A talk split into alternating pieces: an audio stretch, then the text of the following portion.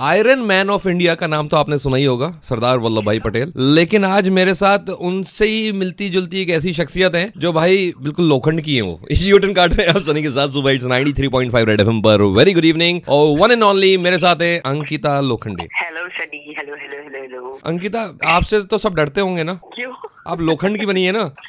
ना वो तो मैं हूँ आयरन लेडी मुझे सब बोलते हैं आयरन लेडी अच्छा अंकिता आपने झलकारी बाई का रोल प्ले किया है मणिकर्णिका का में। आपको पता है अजमेर शहर है अजमेर शरीफ वहाँ पर आपकी झलकारी बाई की एक बहुत बड़ी स्टैचू बनी हुई है। या आई नो दैट एक्चुअली मैं अजमेर जाती रहती हूँ बहुत दरगाह शरीफ।